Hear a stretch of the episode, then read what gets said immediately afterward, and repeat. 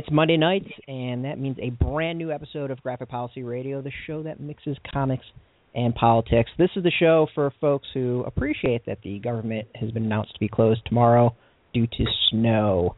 Um, we've we've got a uh, episode that's full of some brand new guests who are uh, first time um, folks to the show. Uh, and to introduce them, I'm going to kick it over to my co-host Alana. How you doing?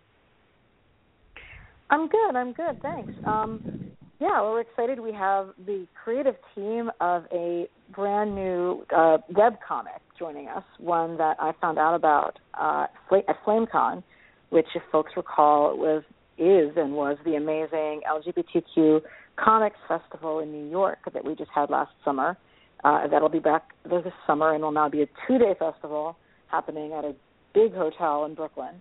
Um, so just getting bigger and better. Um, and so then, yeah, the name of the comic of the web comic that they do together is called Bashback. And uh, joining me are Kelsey Hercs. She is a playwright and performer based in New York City. And Bashback is her first foray into writing comics, and she's thrilled that this project is the one she's cutting her comic writing teeth on, as am I. Um, we're also joined by Fyodor Pavlov. Russian emigre Fyodor Pavlov is a freelance illustrator, comic artist, and smut peddler. In print, Pavlov's work can be found in Sherlock Holmes Mystery Magazine, the Ouroboros Cycle, Queerotica, a comics anthology, and more. His latest comics foray is The Art of Bashback, Together with his husband and creative partner Lawrence Gullo, who is our third guest, he directs Dr. Sketchy's NYC, um, throws costume parties, and raises a very spoiled cat. For those who don't know, there are these drawing salons called Dr. Sketchy's happening in cities around the globe, um, which I guess we can ask you to, to explain a little bit about when we get to you on the uh, on the show. And um, our final guest Yes, Lawrence Gullo is writer, colorist, and graphic design for Bashback, artist and performance artist, and a speaker on transgender issues. So, thank you guys for joining me. Um, I, thank you I, for having us. I wanted to, yeah, when I when I got a little bit of a, a, a um a blurb from you guys about how to describe the comic quickly, I because I just like the way you word it, so I'm going to quote it, which is after thousands of years, bloodshed, torment, and ridicule, now is the time to take what is ours. Bashback is a cathartic, hyper-violent, contemporary queer revenge fantasy. It updates every Monday on bashback.tumblr.com. So, yay! um, yeah, I first our movie pitch. the elevator pitch. So when I yeah, exactly. It's a really good elevator pitch. And so when I first heard about your podcast, it was on a panel at FlameCon, uh, uh, I'm sorry, heard about your comic. It was on a panel at FlameCon called "No More Mr. Nice Gay." Uh, oh yeah. You know, one of the yeah, which was really cool. Um, it was you guys and Steve Orlando, who does Midnighter, who's also a friend of the show. We've had him on a bit talking about Virgil and Midnighter, and um, one of the things that I found so gratifying and hearing about your comic is how much of a wonderful expression of a lot of the frustrations and pain, but also, you know, really happy and awesome things that I think folks find um, you're able to communicate in this. So I was just wanted to sort of get from you guys a little bit of a story about how the idea for the comic started and how did you guys come together and decide to put it together? Um, well, Lawrence, do you want to take this one?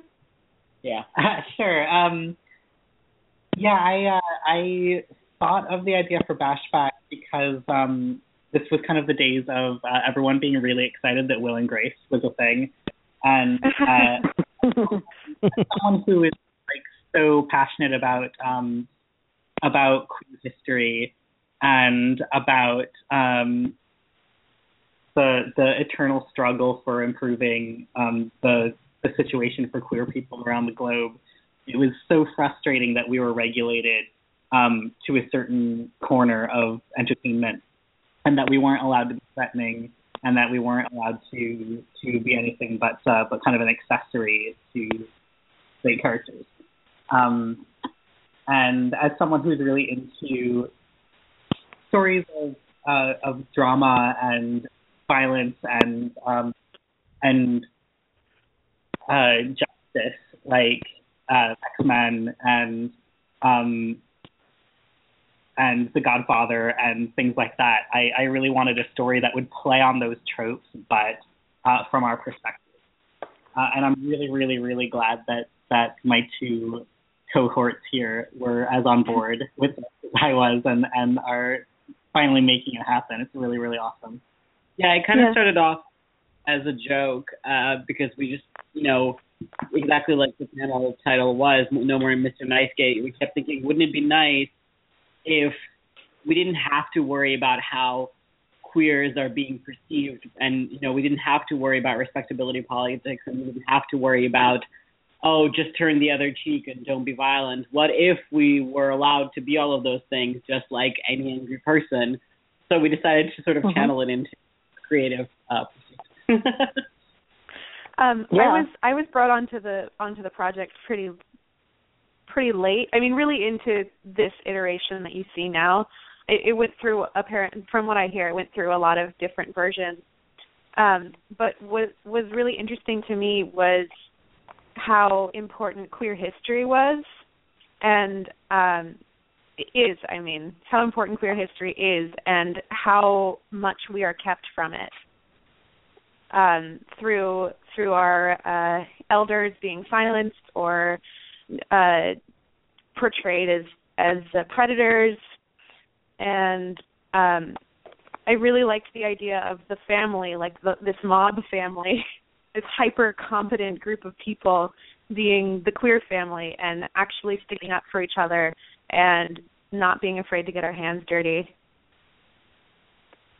Yeah, I mean that was what that really spoke to me. I think that um you know, you guys have portrayed in this comic basically like there are there is uh and we're just sort of discovering this in the story as we learn about this through the the, the lead character that there is like a a safe house for young queer kids in the city that also is funded by like an awesome older gentleman and also by like I guess yeah, hyper competent like queer mafia slash Yep. superheroes of a vengeancey type. Like not like Superman superheroes, but more like anti-hero superheroes, and um it's sort of everything you would want in that kind of story. uh, and so you know, like you you you, it so far you know the, the a lot of you guys have been around. Not, it's I mean basically you guys started this summer, right? Um, Uh, I started posting in the summer. the summer, posting in the summer, yeah. So you Yeah. know, there, we're still at the very much the part of the story where we're we're building the world that you're existing in. But um, it, it, it the comic for me felt like doing something that was like a very emotionally necessary for readers, um, and being an outlet where it was okay to you know wish for and hope for things that aren't like actually policy prescriptions that necessarily folks are like looking to get and that you didn't you don't have to behave as as perfect all the time. You know like we- the respectability politics you raised um you know for folks who aren't familiar with the terminology like there a lot of people from different oppressed populations are expected to have to try to perform in ways in their regular lives to make them seem more acceptable to the mainstream white straight bourgeois like people. Um and the kind of thing where you know you can have some kinds of gay people represented on TV but not other kinds of gay people represented on TV and um I, I'm, I'm hopefully I'm doing a good job of explaining respectability politics through a queer lens right now but um yeah so uh so you guys have a comic where you gave you know LGBTQ people like a place where they could be like really fucking violent against homophobes basically so far. And um it also portrays a really closely knit community. Yeah, I, I think Yeah. that queer people are very familiar with the idea of a chosen family, and um, not not just because many queer people are kicked out of their homes or ostracized from their own families, but also because you discover um, a community affinity that you don't necessarily get with your blood family, and it's it's that kind of it's that kind of desire for acceptance and community that uh, resonates with with me being someone who's you know descended from Italian immigrants watching The Godfather and really thinking, yeah, I want a family, but I also want uh, monsters to be on my side and fight for me. Um, and it doesn't matter if uh, they're doing it within the scope of the law or ethics or not. I just want them on my side. Yeah, that's awesome. Um, and you know, I'm just trying to think about ways to sort of explain the world that this is, is and to folks who might not have checked it out. Um, folks should know you guys are at bashback b a s h b a c k dot tumblr dot com. Um, you know, you you have a lead character in the story. His name is Bastian. Um, he's the person who you sort of meet in the very beginning of the story. He's new to um, the queer family that is featured in the story. He's just moved to the city from rural Virginia. Um, and I think you guys did some really interesting things in forming his character. Uh, do you guys want to talk a little bit about how you chose him to be the lead and what you would want like listeners who don't necessarily know the comic to sort of know about him coming into it? Right. Um, we definitely wanted to have like a uh, an outsider, someone that that the audience could could uh, enter the story and enter the the family with. Yeah, I, I wanted someone who perhaps could be seen as, as someone be, who. I'm sorry, can you say that? I'm sorry. I couldn't see you here. You were breaking up for a sec. Okay. Um, am I okay now? Okay um, I, I, definitely wanted Bastian to be someone who you could see um,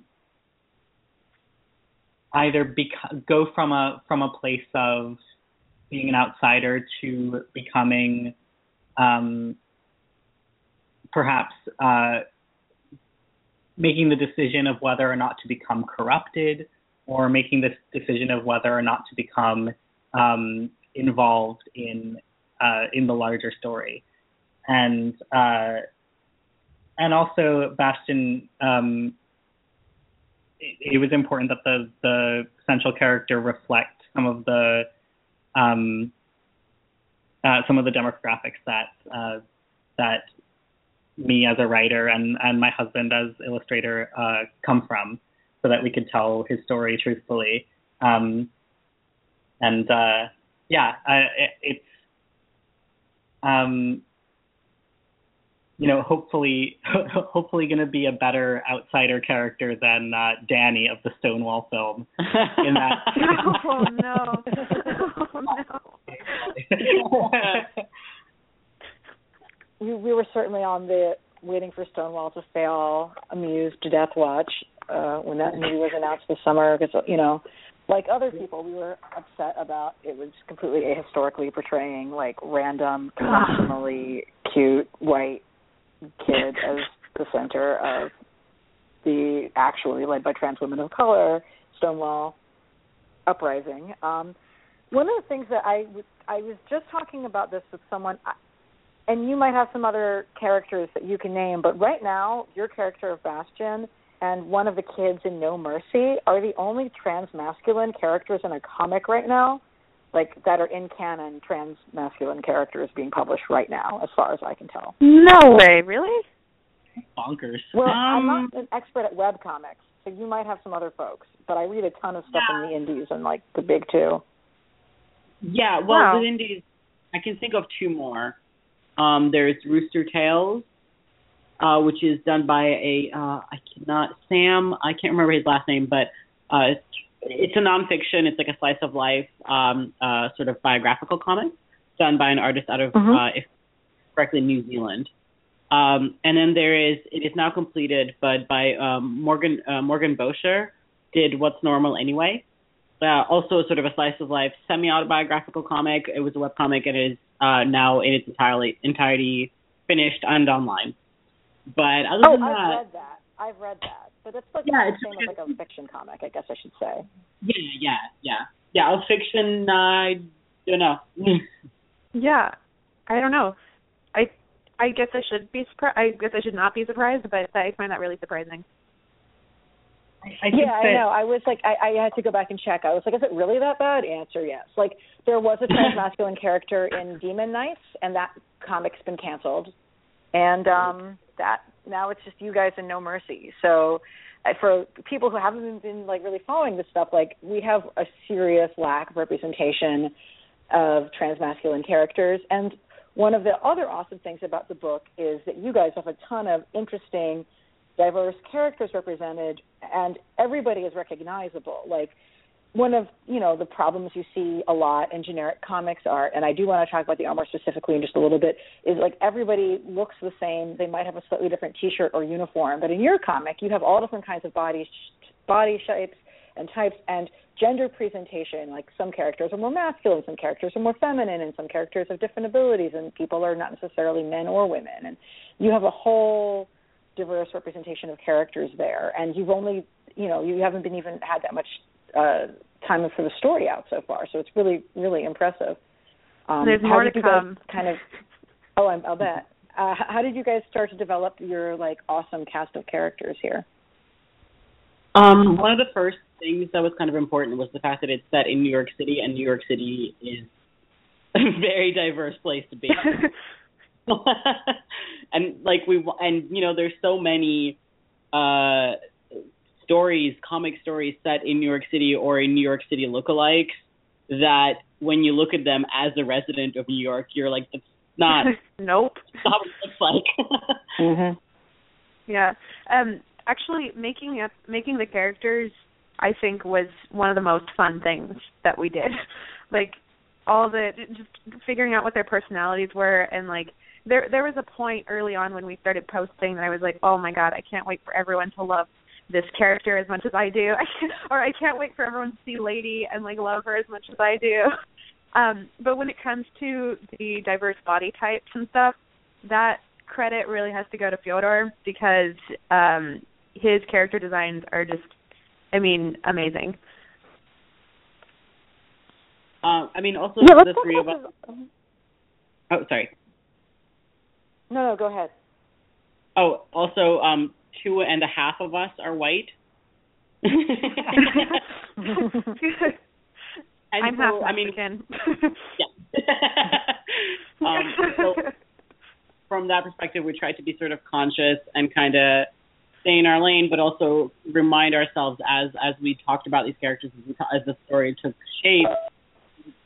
Not everyone here has to be white. In fact, most people shouldn't be because that's not an accurate representation of also a certain class those certain social classes of LGBTQ people. You know, the Lawrence. yeah, well, it's it's also the people who need the representation, and this this is what the comic is about. It's about giving trans people more than one way to be represented, and yeah, um, and it, and it's just important. And and you know, the, I've I've heard a lot of um, this comic writers talk to me about how cool they think my work is, and then they say like, "Oh, I'd really like to write a trans character, but I just don't know how because it's not my experience."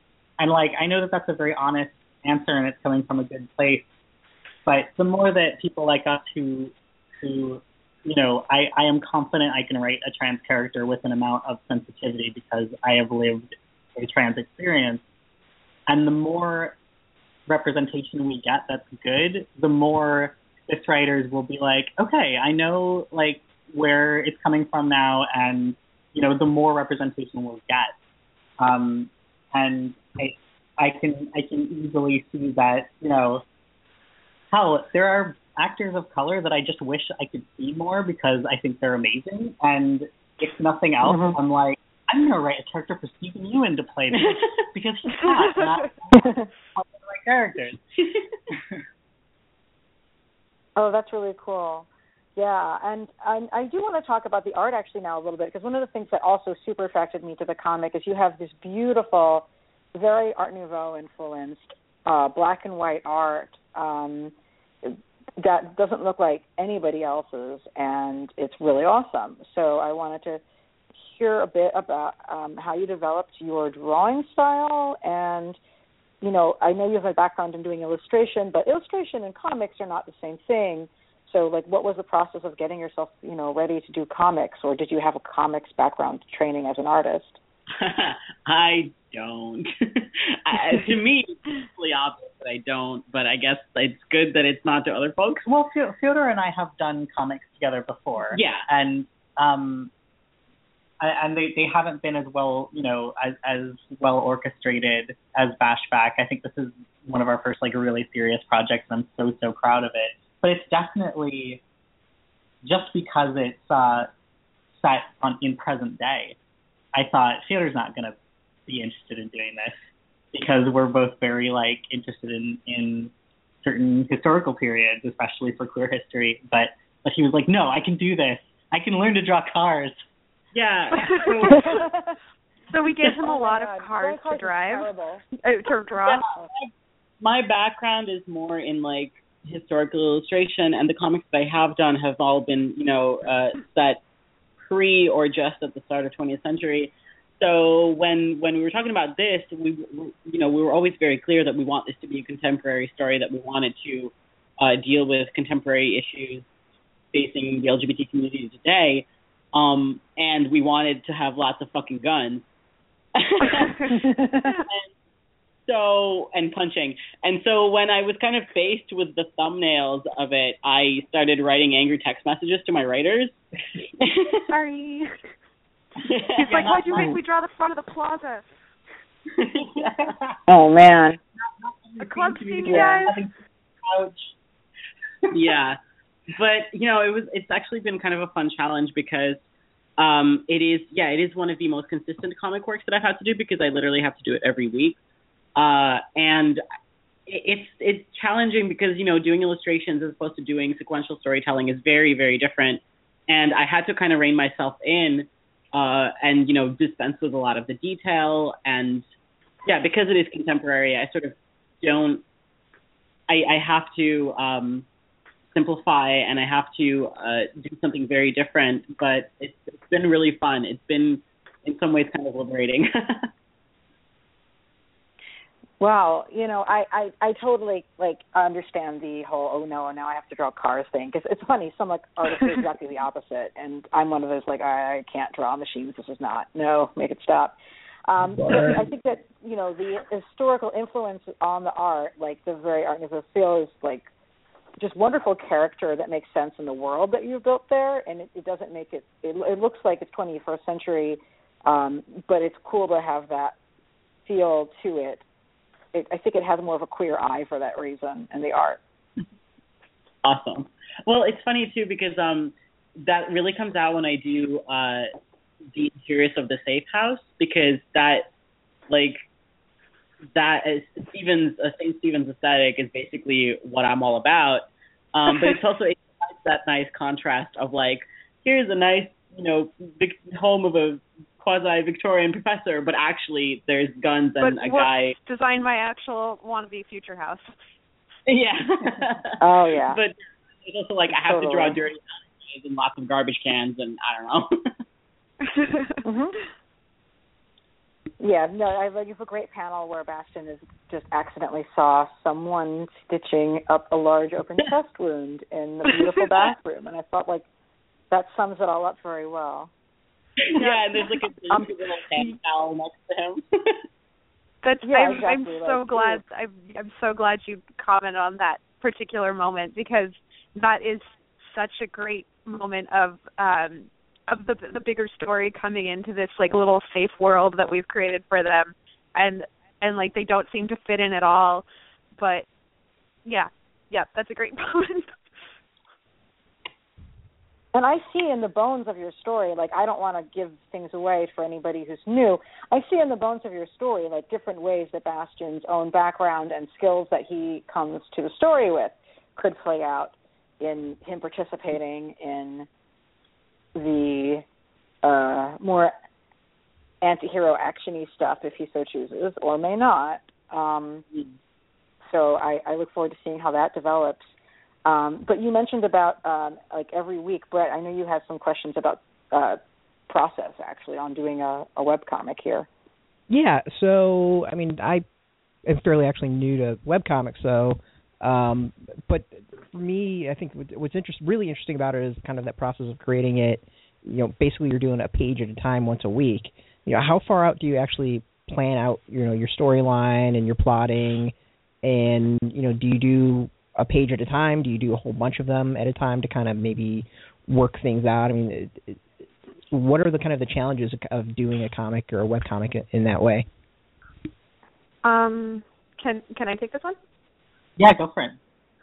Okay. Um, so we have we have an idea of a final endpoint, and and we have an idea of where we want Baz to end up, and all of that, and we have a general idea of the different villains we want them to face, and all of that, and we have a very clear idea of the next story that's happening, like the one right after this one ties up.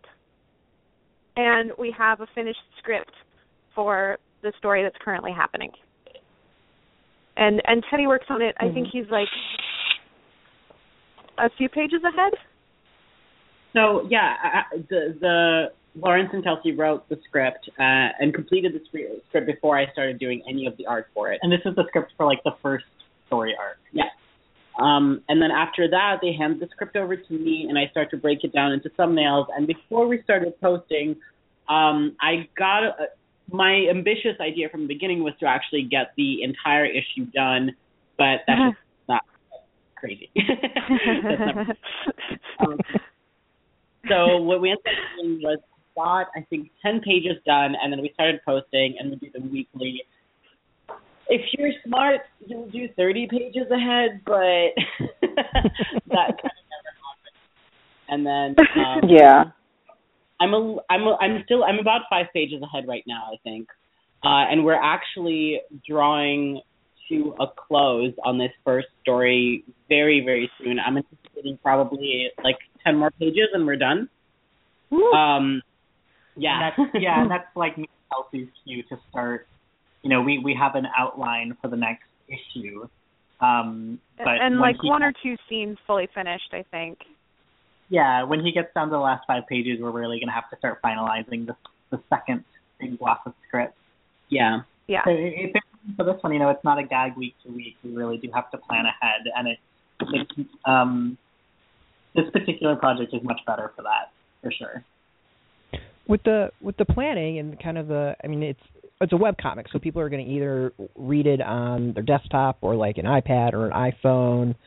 You know, the fact that it's digital as opposed to you know a physical comic is is that kind of weighing in in both like the way you're telling the story and how you're presenting the art at all? Well, it's actually kind of both. Uh, it's it, it is in fact physical in that I draw the pages by hand and then they're finalized uh, on the computer, like by Lawrence. He puts in some of the shading and he puts in the text um, I don't know. I mean, how do you guys feel about it? Well, I, I think. I we, mean, in, in we, terms of storytelling, not really. Um, like I, I do sometimes tell people like, oh, there's like a little mini story arc finishing up this week, so if you haven't started reading it, now's the time. Because I do recognize that the sto- sort of story we're telling is really going to be better when it's all up, you know. Um, mm. and and I think we do want to try and put it in print at some point. Oh, we're gonna we're going to. Yeah, I think the the entire plan design has been with the end game that we'll be able to print it if we want to at the end, uh, and I definitely want to. Oh yeah. Yeah, I I really want to. I mean, I think cool. I look already, forward to having that. Yeah, yeah. I, I think we're we're thinking we're going to be done with this first uh, story uh, soon, and after that, we're kind of hoping I'm hoping to debut it at uh, in physical form at FlameCon. That'd be great. Oh, cool. yeah. Do you think you're going to self-publish it for it? Yeah. Yeah, I, I yeah, I think we'll have to. I was going to say at last FlameCon, the um, the the Geeks Out um, entity that was at FlameCon was doing a, an anthology comic where I had actually submitted, or I'm I'm featured in the in the anthology that Out put out at FlameCon, and mm-hmm. my little story in it um, is actually a huge spoiler for Bashback. yep. but I don't know. It's a different art style. Maybe people won't notice. Uh huh. well, now they will. Spoilers ahead. for those of you who are looking for them. Well, that's really interesting. I, I, you know, I definitely like, I, you know, there are like, you know, there are some like real, you know, benefits and real challenges to putting out your own your own work like this. I do you think that you would do like a Kickstarter to get stuff into print, or. Uh, maybe. Yeah, what do you guys well, maybe, think? Hmm. I mean, not. we'll see. Yeah, it will, I guess we'll I guess we'll cross that bridge when we get to it. Yeah, if nothing else, campaigns like that are good for letting people pre-order and knowing how uh, how many Yeah. people. Yeah. Mhm. Because I know for, for for me, like I definitely, you know, I, I think what you guys are doing is really important and really fun, and I want to like support you. Like that's you know, and I I I, I'm reading the comic for free on Tumblr, and you know, I, I would I would love for there to be a way to support the comic. So uh, beyond just resharing everything on Tumblr, which I do do. Yeah, I'm, I'm a question. Like, Oh, I, I was just going to say I I fully intend to have lots of like you know cool bonus material for if we if we go to print and um and for it to really be worth having the printed copy as well as all the free stuff that's online. Um, but it, I, Yeah. I think I, I don't think I've I haven't discussed it with you two as yet, but I think it's really important that we continue to offer it for free online. Yeah. Yeah. That's really interesting. I I agree with that. with the kind of material we're putting Um, out, it's also kind of sometimes our only avenue because we want to tell our story uh, without kind of I don't know mainstream publisher interference. We want to tell it how we Mhm. want to tell it. We don't want to, you know, we want to be our own editors. Um, Mhm. And honestly, my hope is that somebody will, you know, will be able to pitch it to a, um, a big publisher and and uh, have it go As is. yeah, but you know, you never know. And so being able to put it out free, we kind of we, we can give it to our readers, and anybody can stumble upon it and sort of find comfort or joy or righteous anger in reading it. Um, Yeah. without us having to worry about having to censor ourselves. So I actually was thinking about Tumblr. Um, you know, there's lots of different platforms for comics publishing that are designed for comics publishing, but this was really originally something that was started on Tumblr, and Tumblr is allegedly and usually works as you know a social networking site. So I was wondering if like what was the choice behind using Tumblr as a platform, and like what have the virtues been of having your comics sort of play out over a space where it's assumed that people will share things, but it's not really like very comments driven in terms of like you can't like really just like leave a comment on a single post and expect to have a conversation with folks on it. Unfortunately, I wish Yeah. Tumblr was like that because I'm old school. I remember blogs, but um, yeah, I don't know. It's like an interesting platform to be using. Do you guys have any thoughts on it? Well, uh, I don't know. I don't know. You guys have done other webcomics before. Yeah, I I mean I agree with you. I like having like dialogue with the people who are reading. Um and I do I do miss that about like I was man, I was making webcomics back in like Key Space days. And um Hmm.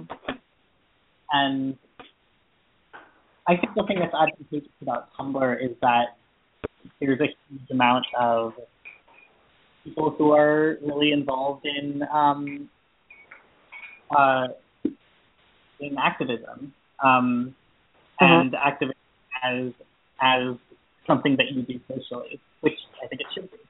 Um and i think that Mhm. that's in line with what we're talking about in this comic uh and it might it might be a good topic of discussion but also topic of escapism for are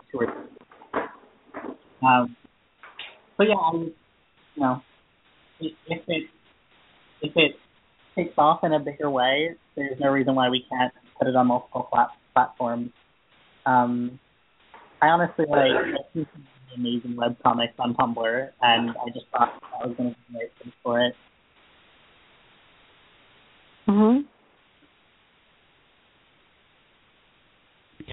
What have you you, I mean, you said that you've been creating webcomics for a while. Like, what have you? And I imagine you know technology has changed over time. You know, what have you kind of noticed as things have evolved over the years when it comes to webcomics?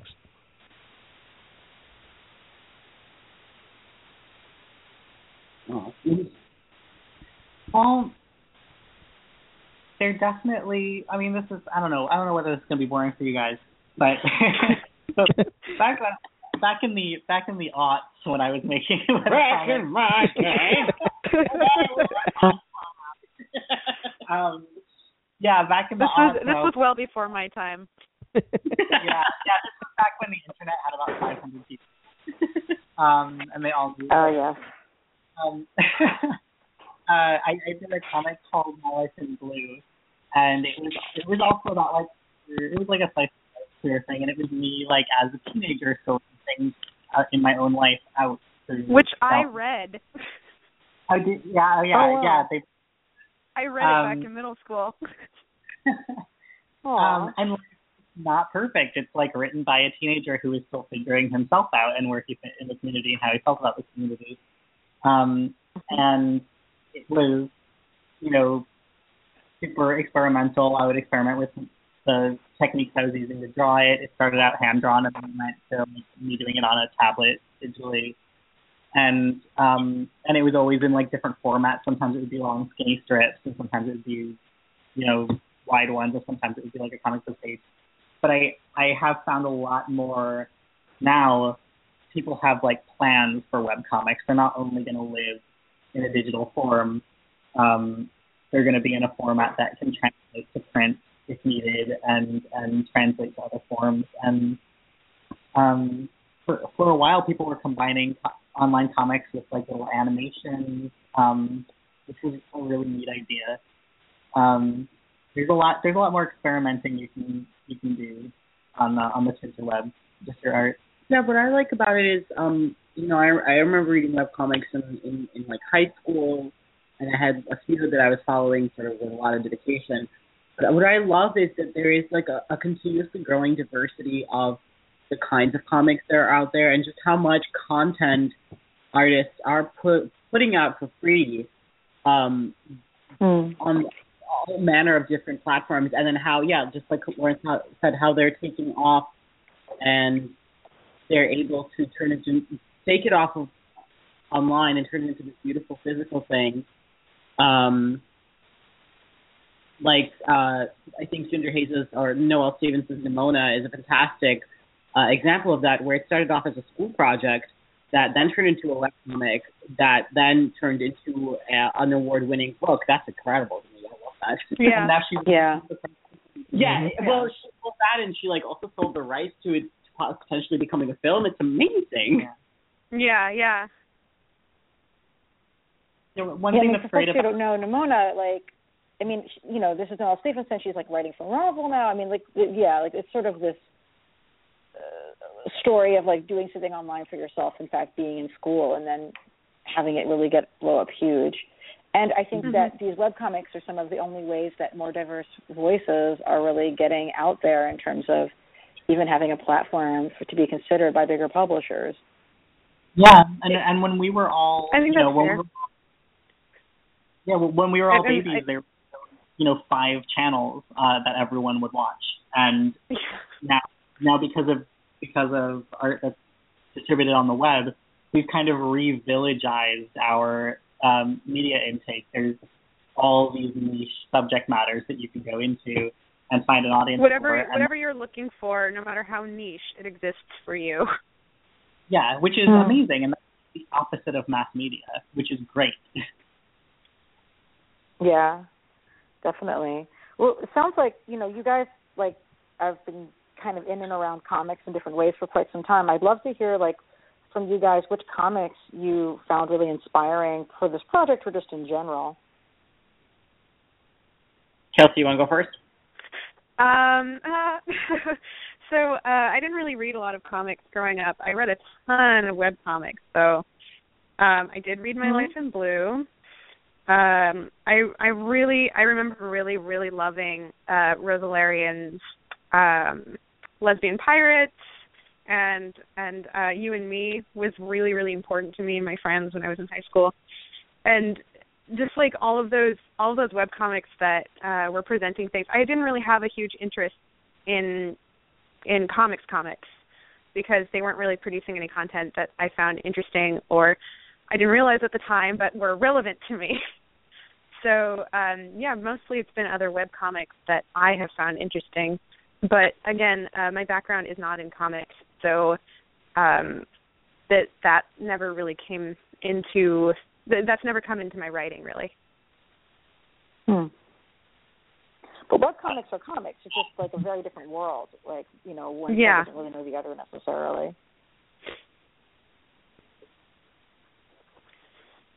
I, I'm sorry. What? What?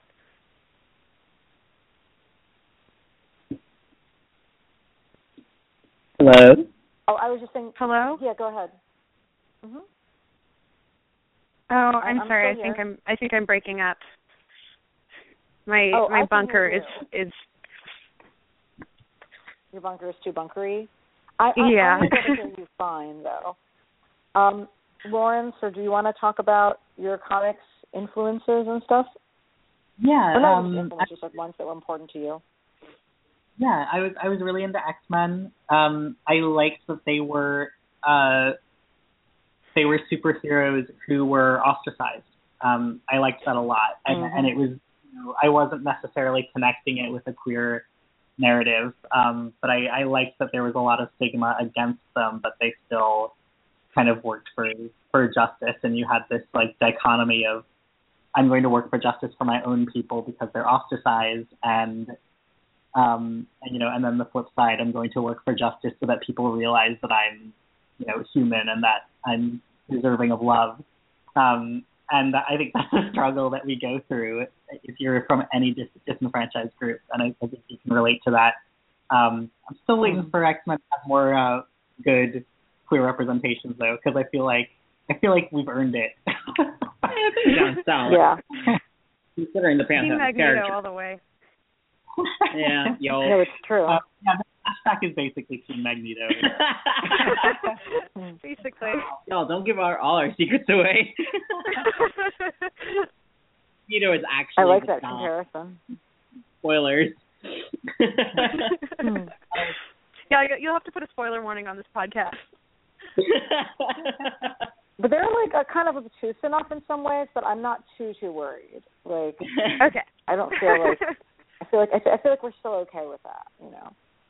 But yeah, I mean, Yeah. X Men is like pretty much like if I meet anybody who like grew up reading comics and they're queer, they read X Men, and partially because of the age that we are, but partially because like they're that is the story that like people identify with. Um, yeah. Because I'm, I'm sure it's probably also true for folks who are younger and did not grow up in the heyday of X Men. For me, when I uh, when I moved to the U.S., uh, X Men was actually one of the things that my uncle was making me read so that my colloquial English would get better. So definitely X Men. Um, and then a little bit later, um, I read The Authority, and that changed my world.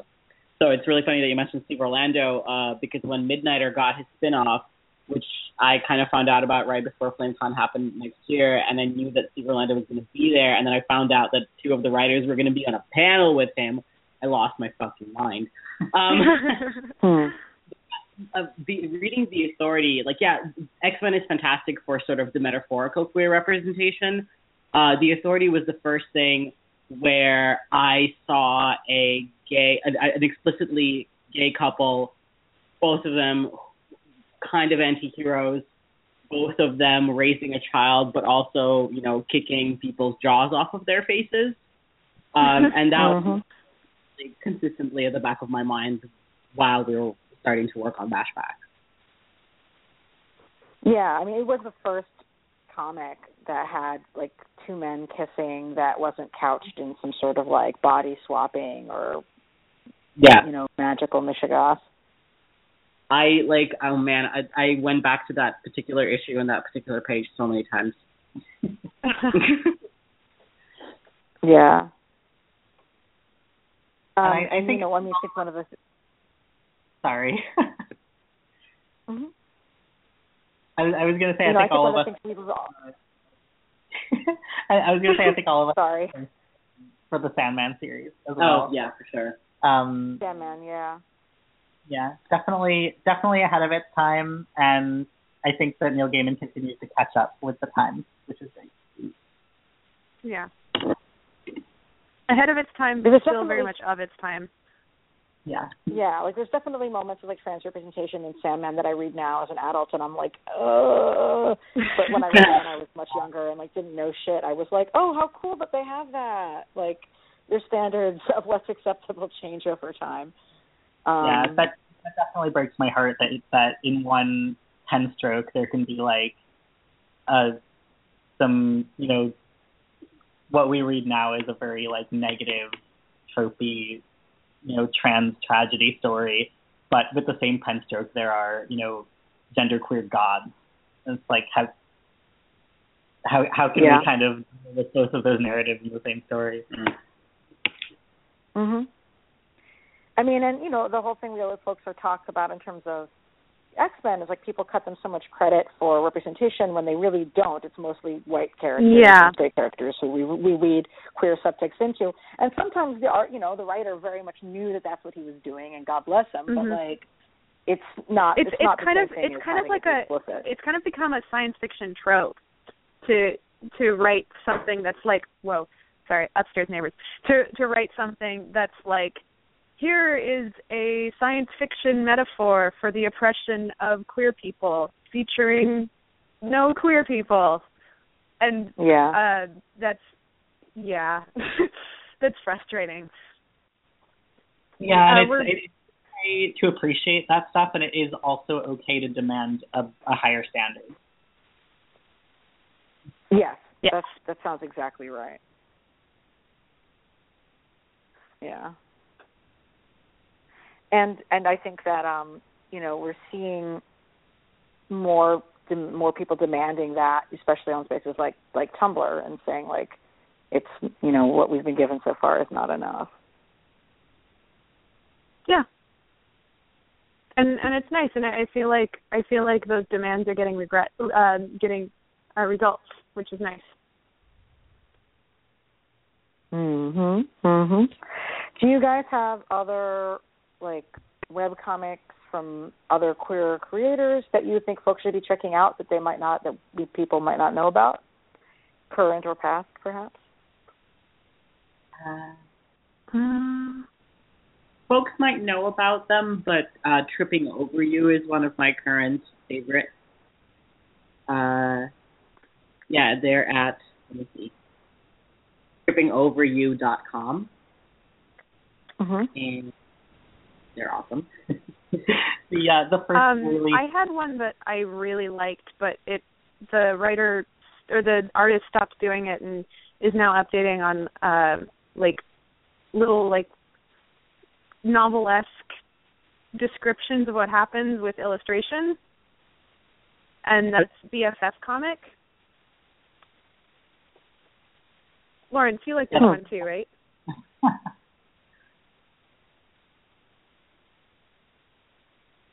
Is that a fiction Hello? story or nonfiction? Oh, it's Is that a um, fiction it's comic? uh, it started out as a comic, um, BFF, and um, it's it's now discontinued.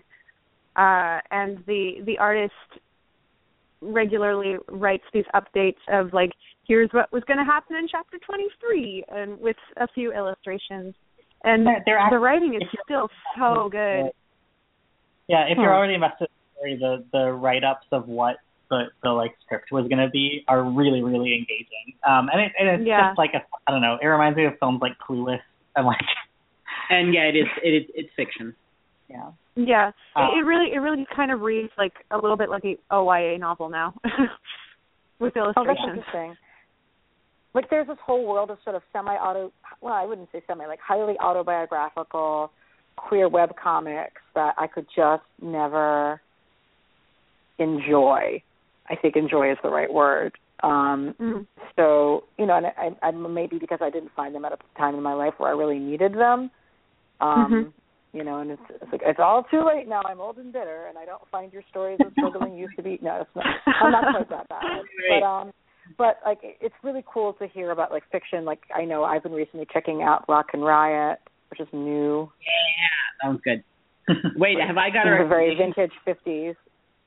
Go if ahead. you are sick of like slice, oh.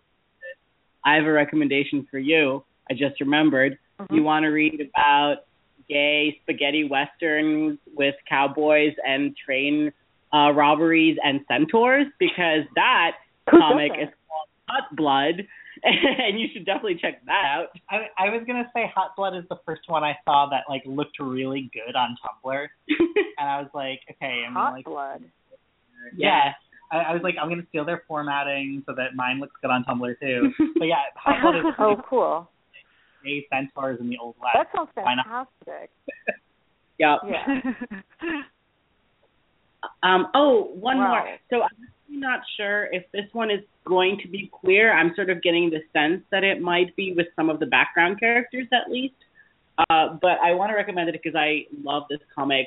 Uh, it's called Wildlife, and it's like um, so it's a supernatural um, comic with like werewolves and a giant bear and witches, and this like main main character protagonist moves to this middle of nowhere town. We don't know why, but there's like all this weird stuff going down there. oh like, yeah. I love that one, and I, yeah, I think I think some of the background characters at the very least are queer, and we'll see. It's you know it's still sort of taking off and developing, but I've been really enjoying that one. Is there like a community of like all the like web comic creators where you guys sort of connect and talk about these things? Do you have your own Um, special comic con? no. There is. We're not invited to it. yeah.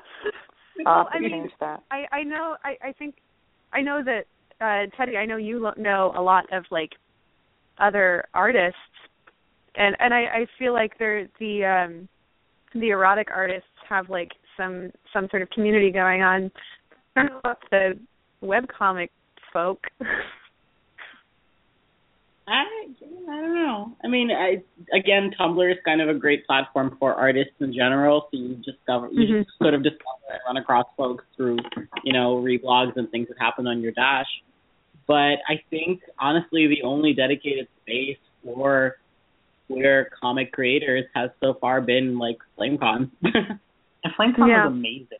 Yeah. Great. yeah, FlameCon was great that was a great day I mean, one of the things I said about it is like, you know, I've been going to allegedly LGBTQ events since I was in high school, and this is one of the only spaces I've ever been in that actually felt like it was diverse and inclusive. yeah I'm 36. Like that's really fucking sad. So, but it's also really happy for FlameCon. but um, but it's sad for the state of affairs for the rest of the world. So Yeah. hopefully, in our united love of hopefully comics it'll and take geeky things, hopefully we will have a more hopefully there will be more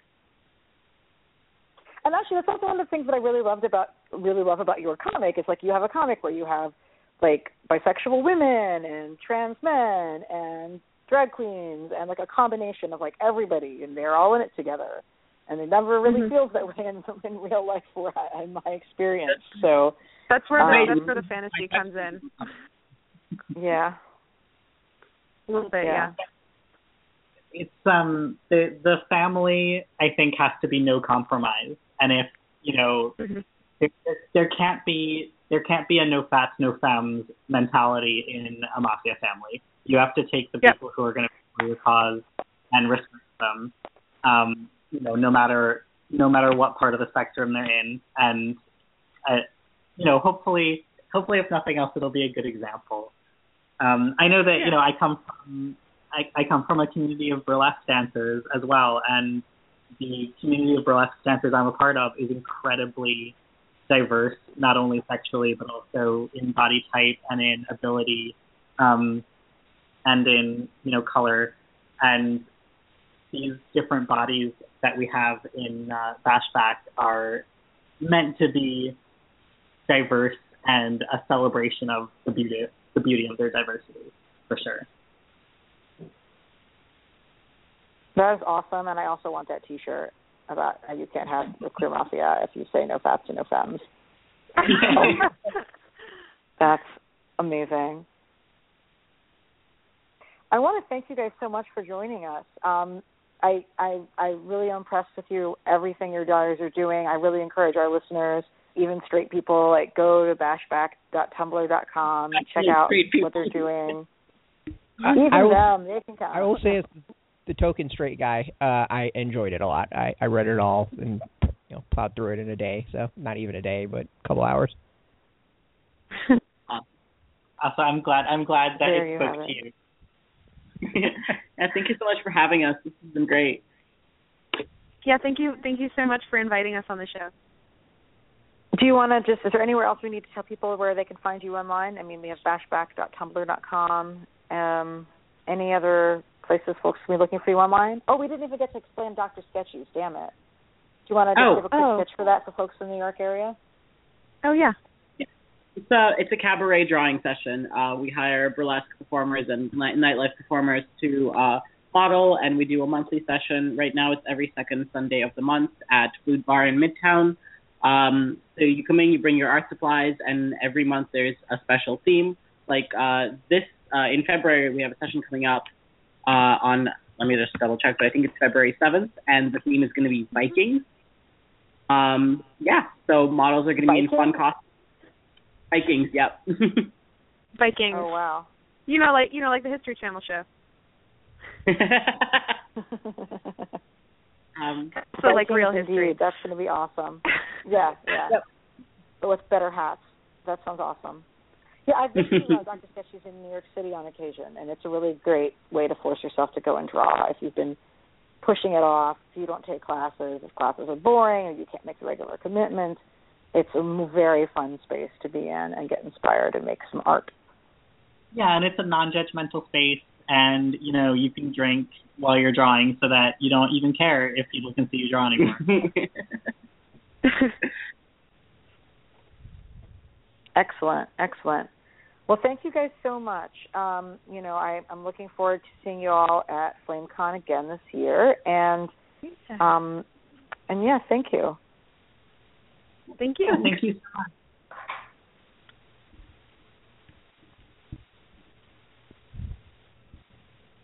Alrighty, so that wraps up our latest episode, and it was actually cool. And it was I I was fairly quiet because I was learning things.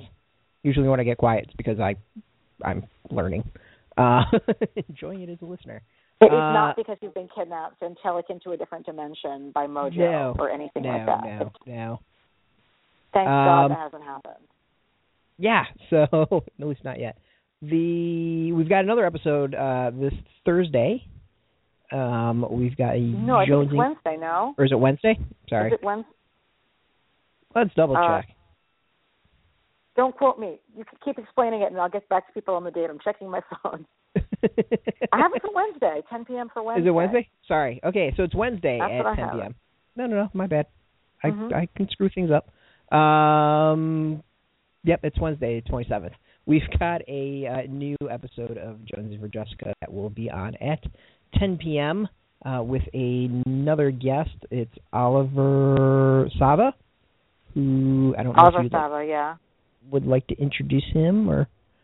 Yes, Oliver Give a little Sava is uh, one of the TV critics for the Onion AV Club, and he also writes about comics. But like you definitely have read his stuff on the Onion AV Club if you read about superhero shows or Adventure Time and things like that. Yes. So uh, he'll be joining us on Wednesday. Uh, ignore what I said earlier. Uh, the episode will be later uh, uh, promoted and uh, for you to kind of remind yourself tomorrow on Blog Talk Radio. And this episode will be going up on Stitcher and iTunes a little bit after we wrap up. And of course, it will be uploaded on um, SoundCloud tomorrow, and then you can listen to it on our site uh, probably later in the afternoon. So, as always, Mhm. thanks for listening. We all appreciate it tons and tons and tons. So, until this Wednesday, uh, I'm Brett I'm Elana. in Kibikiki. Flip.